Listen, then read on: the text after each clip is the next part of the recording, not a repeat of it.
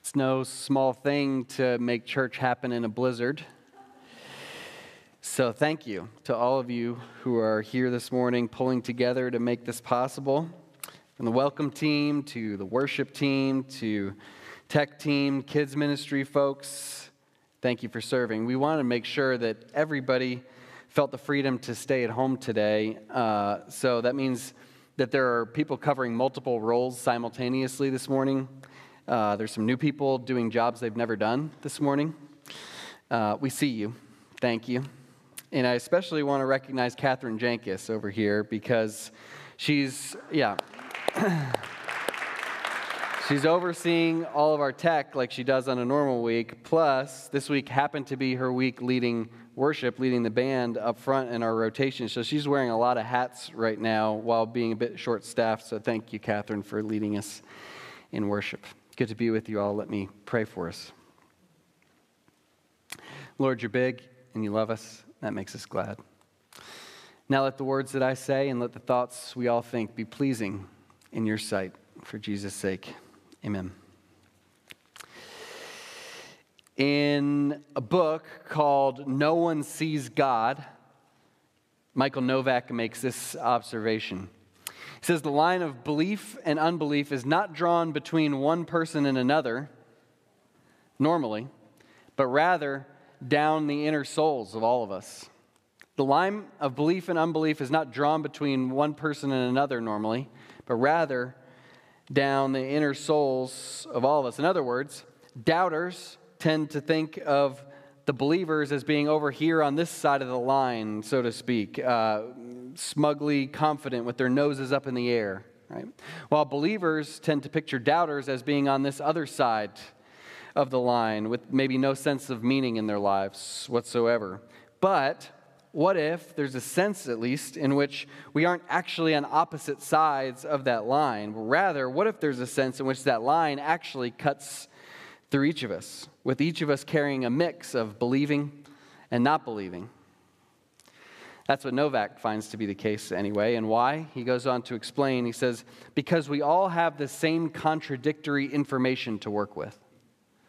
Because we all have the same contradictory information to work with. What's the contradictory information that we all have to work with? Well, for some of you, the answer to that question is all too fresh right now. Right? God says He has a plan for my life, but I'm out of work and the savings are running low. God says He works all things for my good, but I don't understand how it's good that I'm still single. God says He loves me, but He took my loved one too soon. Contradictory information.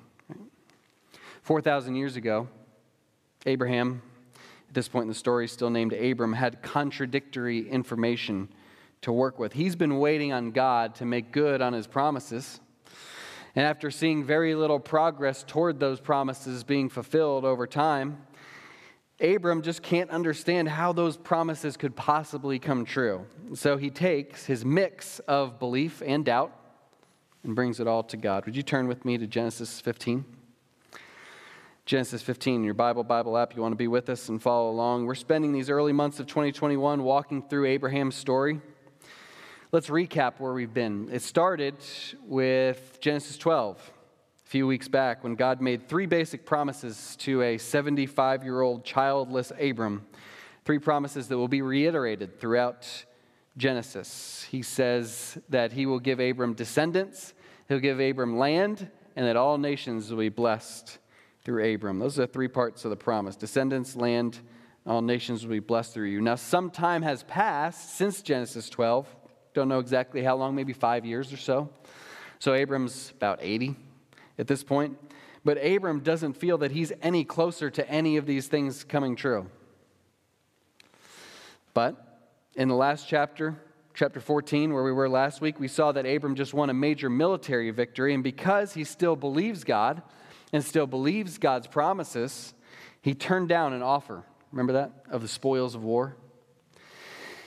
And God sees that. So now, in chapter 15, God is going to reaffirm two of the promises that he made back in chapter 12. As I read chapter 15 right now, I want us to notice that there are two major sections of this text that mirror each other. Here's what I mean by that. Uh, you don't have to write that down or anything, but just so you can kind of see visually, the two parts of the passage mirror each other. The same thing happens in each one. The first part of each passage, uh, God speaks.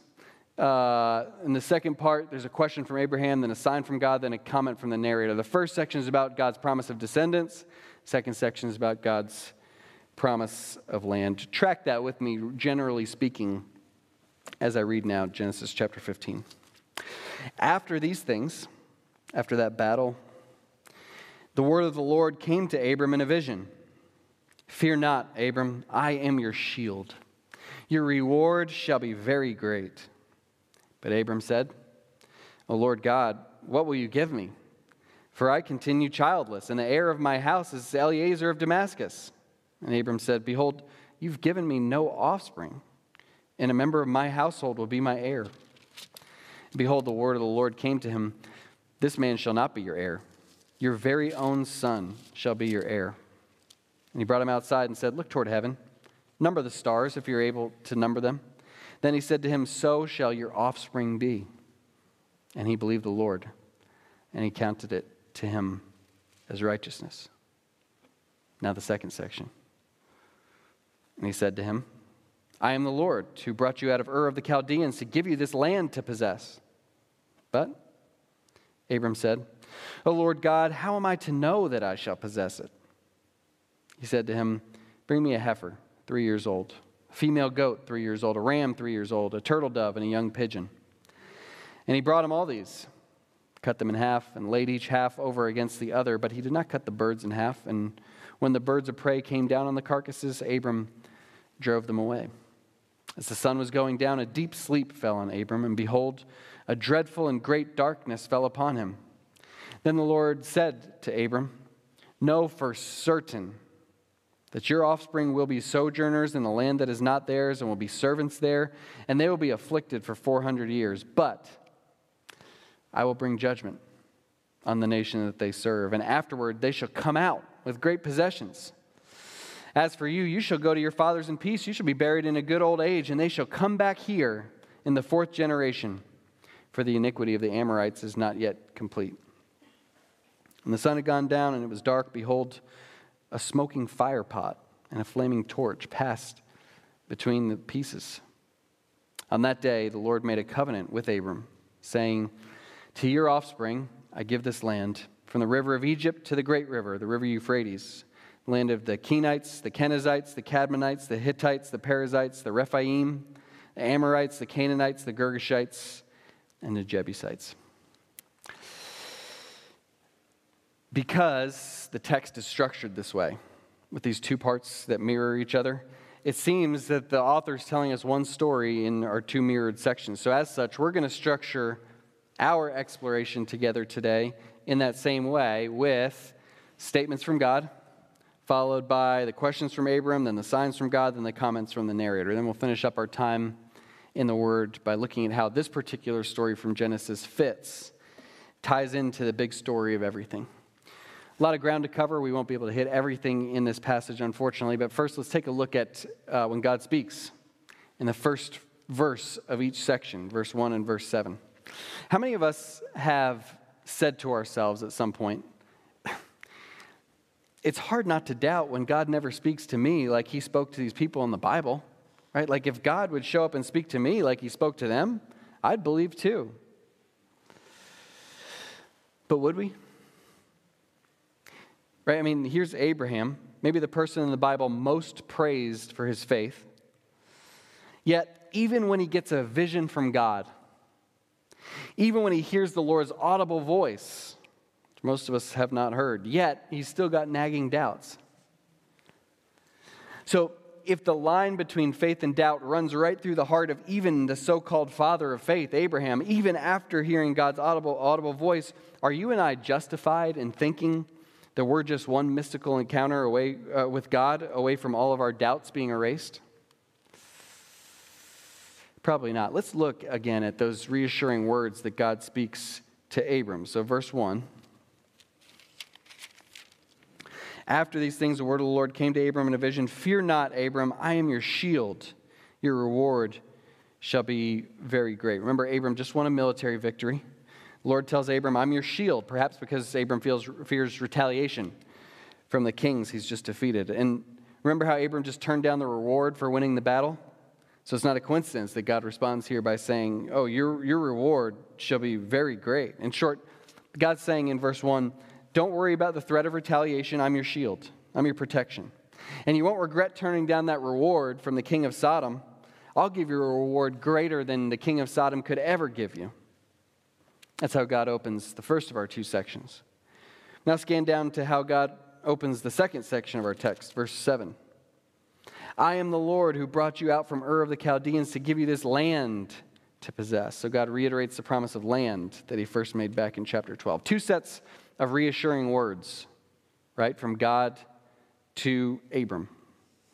Crazy intimate experience with God to get to hear his voice like this, complete with a vision, audible voice. So maybe we'd expect Abram to respond, Thank you, Lord. All my doubts have been erased. But now we're about to see that Abram can't shake the fact that he can't figure out a way in his head that the particulars of God's promises about descendants and land could possibly come true. The doubts hang on. Are you a person with doubts? I never thought of myself as a person with doubts. Though I can intellectually understand others' doubts about the existence of God or the divinity of Jesus or the virgin birth, I can't actually remember a time when I seriously doubted, wrestled in my heart with doubt about any of those things, right? So, so in the past, I've been like, doubt, uh, that's not really me. But then I think about the times when my life hasn't followed my script. When I found a pink slip in my mailbox at work when marriage turned out not to be what the movies said it was going to be. When I gave something up for God but didn't see instant blessings flowing my way like I expected. There's a consistent theme in my responses to each of those situations, I regret to say. I got super anxious. Went in the tank, I was gripped with fear, constant questioning. Why? Fundamentally, it's because I was doubting. God's promises, specifically his promises that he's going to take care of me and work things out for my good. I didn't really believe that, or else I wouldn't have been freaking out. In the end, then, I've come to see that I'm a doubter like anybody else. And I've gotten to know myself well enough now that I can say with confidence that even if God showed up in a vision to speak to me in an audible voice, it wouldn't alleviate all my concern that he might not really follow through on his promises. What about you? Let's look at how Abram articulates his doubts here in our uh, second section of the text. Abram expresses concern about God's commitment to follow through on two of the promises given back in chapter 12. And as he does so, he articulates two subtly different kinds of doubt that we sometimes carry doubting God and doubting self. First, when God says, I'm your shield, your reward will be very great, Abram expresses doubt about well, whether God will in fact provide him with the offspring he promised. Look at verses 2 and 3 again. O Lord God, what will you give me? For I continue childless, and the heir of my house is Eliezer of Damascus. That's one of his servants. Behold, you give me no offspring. A member of my household will be my heir. In other words, Abram says, God, you're talking about this great reward you're going to give me, but the reward you're supposed to be giving me is children, or at least a child who would become a great nation. That's what you said you'd do. And now I'm at the end of my journey. I'm 80 years old, no kids. What gives? And you notice what Abram has done in the maybe five years or so since God first gave that promise in chapter 12? We learn here that Abram has taken on an heir or he at least expresses an intention to soon officially take on an heir. He's going to name one of his servants as the heir to his estate. Apparently, things have gotten tense enough with his nephew Lot that Lot's not going to be the heir anymore. And, and the more time goes by with no sign of the promised baby, Abram feels an increasing need to get his future secured, to name an heir who will take care of him in his older years. So he's almost threatening God here, if we could say it that way. Like, since you're not coming through, God, I'm going to sign it all over to Eliezer. This is the first type of doubt doubt in God's commitment to follow through on his promises. But there's a second kind of doubt. We see it here after God reiterates the land promise in verse 7. Again, Abram responds with a doubting complaint, like he does back in verse 2, but this doubt is phrased a little differently. Compare verse 2 to verse uh, 8. Remember, descendants was the first promise, land is the second promise. The first time is, How will you make good on this promise of descendants? But the second time isn't, How will you make good on this land promise? Rather, it's, How will I know that you'll make good on this promise of land? See that in verse 8? How am I to know that I shall possess it? See, that's just a tick different. How many of us have had plenty of faith in what God can do, but struggled to believe that we could believe it, struggled to believe that we could be faithful enough to be worthy recipients of his blessing? Right? The first kind of doubt was doubt in God. The second kind of doubt is doubt in ourselves. And Abram demonstrates both. Now, look, we don't want to be too hard on Abram, right? After all, verse 6 is going to tell us that in all this, he's exercising faith faith that God will credit to him as righteousness. And we'll come back to that. But for now, it's important that we note, despite real doubts that Abram does still carry, this whole doubt ridden conversation with God is fundamentally, on one level, an act of faith. Right? This is a guy who's risked it all for God, even in the last two chapters. And even now, as he's complaining to God, there's some faith even in his very complaints. Here's what I mean think about the person who takes to social media to complain about potholes on their street. That person doesn't believe, they don't have faith that city council would be responsive to a direct request. They've given up on city council, so they're taking it to the masses, right? Conversely, the person who writes a letter to city council complaining about the potholes on their street, does city council even handle potholes as I'm saying this? I'm like, that's, that's probably not right. Um, but has some level of faith in city council as they're writing that letter, right? Some hope, they have some hope that their, their complaint might result in a resolution to their problem. Right? So, similarly, it's no small thing that Abram is willing to take his doubts to God. The very act of taking those doubts to God is itself an act of faith. And when you and I take our doubts to God instead of withdrawing or giving up on God, we are exercising faith of our own. Listen, whether it's doubt, the first kind of doubt in God's commitment to follow through on his promises, or the second kind of doubt, doubts in our own fitness to be recipients of his promises, most of us have struggled with at least one of those kinds of doubt at some point along the way. But I wonder how many of us feel freedom to name that doubt that we experience? After all, when it comes to doubt, we tend to gravitate toward one of two unhealthy poles, right? Some of us were raised in a home or church tradition in which there was no place for doubt. Doubt was evil, and it was clear to us, the message came through that doubt must not be named. On the other side, some of us are raised in a home or in a church tradition in which you're only considered intellectually competent or emotionally healthy if you're living in a state of constant doubt if you're never certain about anything. This is the sort of environment where certainty is the cardinal sin, where it's sophisticated to always talk about mystery and never firmly land anywhere in faith. The Bible resists both of those poles. We see in this story and throughout the pages of Scripture that although the Bible never encourages doubt, doubters are always welcome to bring their doubts to God. And that's exactly what Abram does. He doesn't want to remain in his doubt forever. It's not celebrated here, yet he's not pressured to squash his doubts or sweep them under the rug. He feels freedom here to bring his doubts to God. So, how does God respond? Let's look at that here. God responds by giving a sign. Think about how he might have expected God to respond, though, right? The first time Abram expresses doubt here in chapter 15, after all that Abram's gone through, some of us might have expected God to say, How dare you question me? I said I was going to do it, didn't I? Instead, God patiently reiterates the offspring promise and gives Abram a sign to go with it. The stars in the sky is a visual depiction of Abram's descendants, verses 4 and 5. But then the second time Abram expresses doubt, right after being given that sign, verse 8, I don't know, to me, this just seems hurtful now. Right? Like here's God saying, I brought you out to fulfill my promise of giving you this land. And Abram's like, How do I actually know you'll give it to me? I was thinking about this way. My parents came to visit a few weeks ago.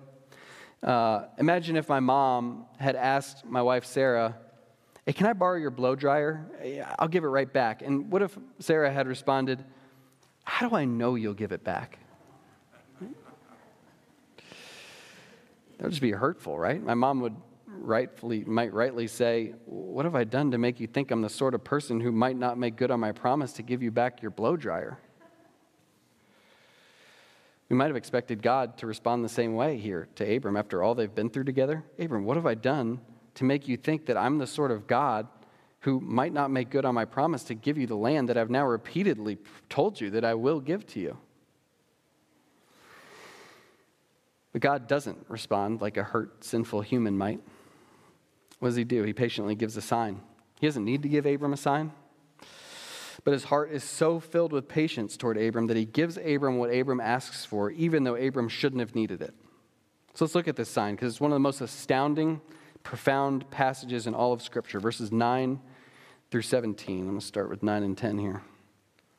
Lord God, how am, I, how am I to know that I shall possess it? He said to him, Bring me a heifer, three years old, a female goat, three years old, a ram, three years old, a turtle dove, and a young pigeon. And he brought him all these, cut them in half, and laid each half over against the other, but he did not cut the birds in half. Notice something there. God tells Abram to get all the animals. And even though God doesn't tell him what to do with the animals, Abram knows exactly what to do. Why? Because this was actually an established practice in the Near, ancient Near East to make a covenant, or to translate literally, to cut a covenant. A covenant, it's a solemn commitment between two parties in which one or both parties guarantee promises or obligations to one another. We do this with contracts today, with any number of people who do work on our homes or here in the church. Uh, we make promises to each, one another that carry financial penalties if one or the other of us don't follow through on our terms uh, in the deal. But when you would cut a covenant in the ancient Near East, it wasn't something on paper. It was, there was often quite literally cutting involved in cutting a covenant. We see another example of a ceremony like this in Jeremiah 34, if you want to make a note of that, you can look at that later. Here's how it would work the lesser party, you know, this is, a, this is always done in an arrangement that's people of not equal power, right? So the lesser of the two parties would, uh, the vassal, so to speak, would bring the animals and cut them in half, letting their blood run into a little valley in between the pieces. Then the greater party would set the terms, because the greater party has the leverage in the relationship, and act first by walking through the blood between the pieces barefoot, as if to say, if I don't keep my end of this covenant, you can do to me what was done to these animals.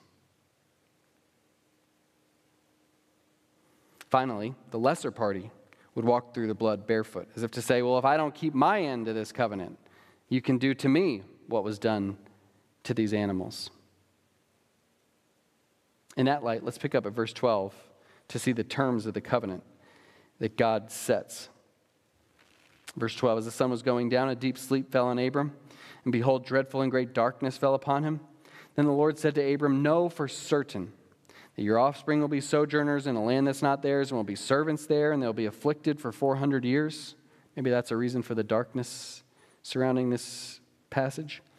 But I'll bring judgment on the nation they serve, and afterward they shall come out with great possessions. As for you, you should go to your fathers in peace. You should be buried in a good old age, and they should come back here to this land in the fourth generation. For the iniquity of the Amorites is not yet complete. So the terms are set. Those are the terms. What do we expect to happen next? Knowing what we know from many, many sources in the ancient Near East about these covenant cutting ceremonies. What do we expect to happen next? The walkthrough, right? Any reader uh, of this original would, would expect to see the two parties walk through the pieces to confirm the covenant. Although sometimes, actually, the greater party would use their leverage uh, to skip out on walking through so as not to demean themselves in that way. They would just make the lesser party walk through. What about this covenant ceremony? Is the greater party going to demean himself to walk between the pieces? Verse 17.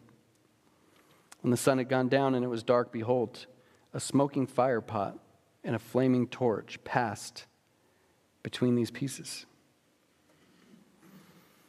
By means of this supernatural sign, God himself responds to Abram's inquiry. Remember what this is a response to. Abram saying, How will I know that you'll give me this land? God responds by passing through these cut up animals.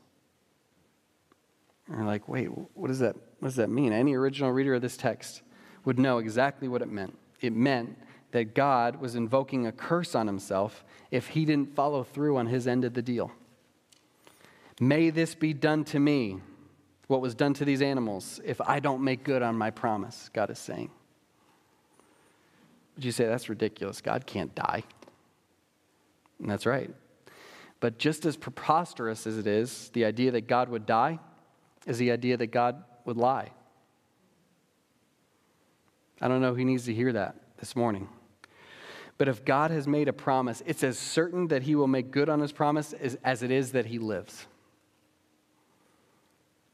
Let's zoom out again, though, because we, we've, we passed over it too quickly on how crazy it is that God even demeans himself in the first place to go through with this ritual. The incredible patience and tender care he shows for Abram here, even in the midst of Abram's doubts. Is that consistent with your idea of God? How do you picture God? Ready to snap at you for your doubts? Rebuking you for them? What if God has always known that your faith would always be mixed with some unbelief? What if God has always been ready to receive you with open arms, questions and all? What if it's always been a delight for Him when you take your doubts to Him instead of pulling away from Him? What if when you take your doubts to Him, He sees it as a chance to show off? Now we've seen God speak. We've seen Abram respond with a mix of faith and doubt, and God graciously respond with reaffirming signs. Finally, we get commentary from the narrator, which is rare in Genesis. Let's see how the narrator summarizes the two sections the offspring section and the land section of our text. Look at verse 6.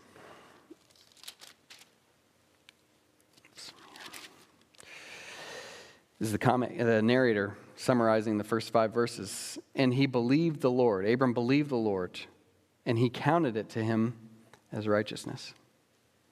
From the beginning, we humans should have been righteous. Instead, not one of us has been righteous. So, God, in His mercy, has decided to credit faith as righteousness. In other words, even though we don't uphold our end of the deal, which was walk before me and be blameless, we're going to see in a couple chapters, if we'll just believe that God will uphold his end of the deal, God will count it as though we upheld our end of the deal. Isn't that crazy? Dr. Lau will spend a whole week just on this verse, 15:6, later in the series, looking at all the times the New Testament quotes it. But for now, verse 6 gives us occasion to ask are we trusting in ourselves or are we trusting in God to bring us through? You say what we want about Abram's doubts, but at least momentarily here, he has come to the end of trusting in himself to pull this off. He has acknowledged that he's dependent on God and he's taken God at his word. And God, in his grace, credits that as righteousness, even though Abram's righteousness itself was far from perfect. Then look at the other summary from the narrator, verses 18 to 21. Remember where we left off a few minutes ago at the end of verse 17? Remember, the covenant ceremony wasn't finished. God passed through the pieces, but Abram hasn't walked through yet. So that's what we expect to see next, verse 18. Surely Abram is about to pass through, but an original reader would be stunned here to see the narrator say that even though Abram hasn't passed through the pieces, the covenant has already been cut. Look at it, verse 18. God passes through the pieces, and then on that day, the Lord made a covenant with Abram, saying, To your offspring, I give this land. The covenant is complete, even though God is the only one who has passed through. You understand how significant that is? By God alone walking through and sealing the covenant without Abram walking through, He's doing something never before done in any covenant ceremony that we know of. Namely, he's saying, if either of us don't keep the terms of this covenant, let this be done to me, the greater party. See the parallel between the narrator's comments in verse 6 and verse 18?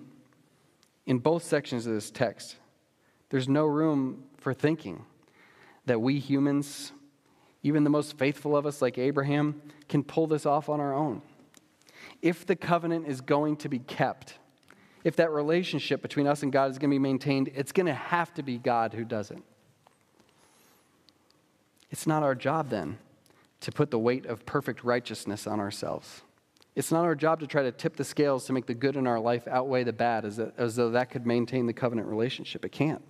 It's just our job to trust Him. It's our big question for today. Do we believe that God will make good on His promises? Do we believe it? As Michael Novak said, we all have both belief and doubt inside of us because we all have contradictory information to work with. Some here are waiting for jobs, some here are waiting for healing, some here are waiting for children. Many here are waiting for God to act in some way, which seems, at the face of it, to call into question whether He really intends to make good on what He has promised us. So maybe this morning you woke up ready to give up and name Eliezer your heir, so to speak. When will God come through? I can't tell you his timing.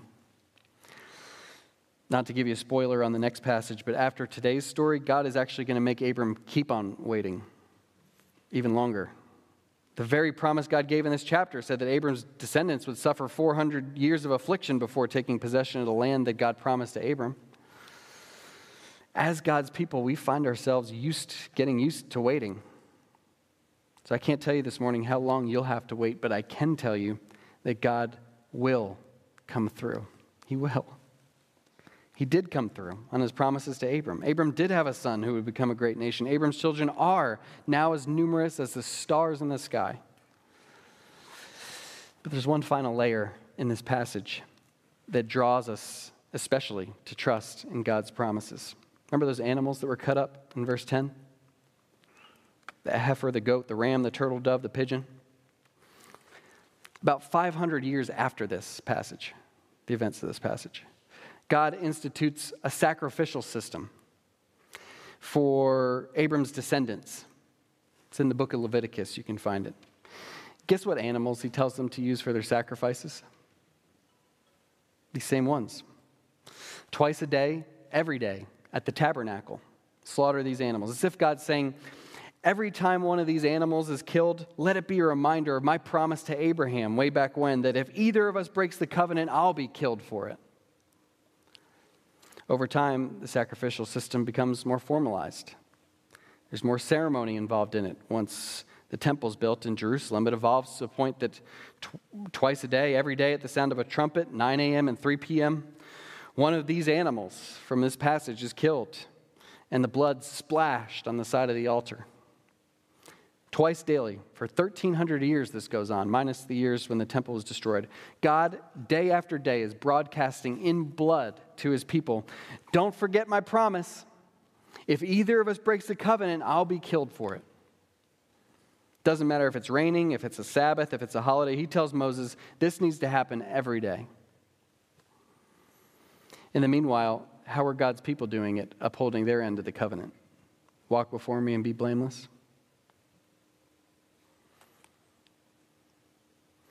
All this led up to one Friday. The city of Jerusalem is packed. It's a holiday, after all. Probably a special priest on duty. If you were to look out onto a hill just outside the city, see three men on crosses. They were nailed there hours before, and now it's almost three o'clock. Within the city, the man watching the time gives the signal. The shofar blows and echoes throughout Jerusalem. It's time for the afternoon sacrifice. And on that hill, overlooking the city, the man in the middle raises his head to say, It is finished. And he dies at 3 o'clock, the time of the sacrifice. What was finished when Jesus said, It is finished? There's more than one answer to that question. But one true answer is that Jesus, God in the flesh, had made good on God's promise to Abraham 2,000 years earlier. The promise that had been echoed in every sacrifice since then that God Himself would let His own blood be spilled before He let His covenant relationship with His people be lost. Jesus kept God's promise.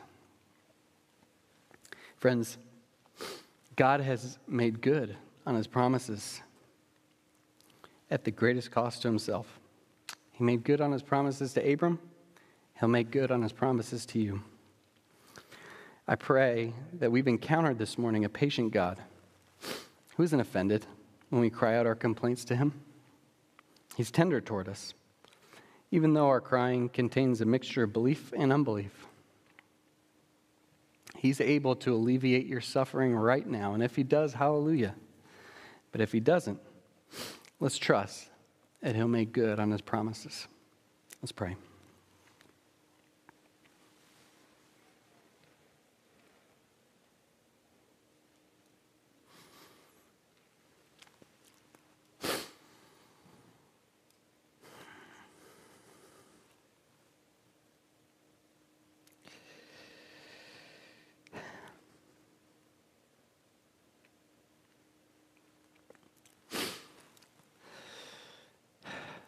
God, our, our failure to uphold our end of this covenant is so blatant, it's almost, it would be laughable if it wasn't so tragic.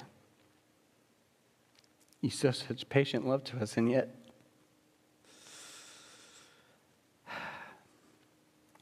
we reject you and walk our own way day after day. Yet we have the audacity to cry out to you, asking to alleviate our suffering, to make good on your promises to us. And instead of rejecting us or rebuking us for our brashness, you condescend to us. You're patient with us, and you tenderly come down to us to make good on your promises anyway. Thank you for your overwhelmingly great love for us. In Jesus' name, amen.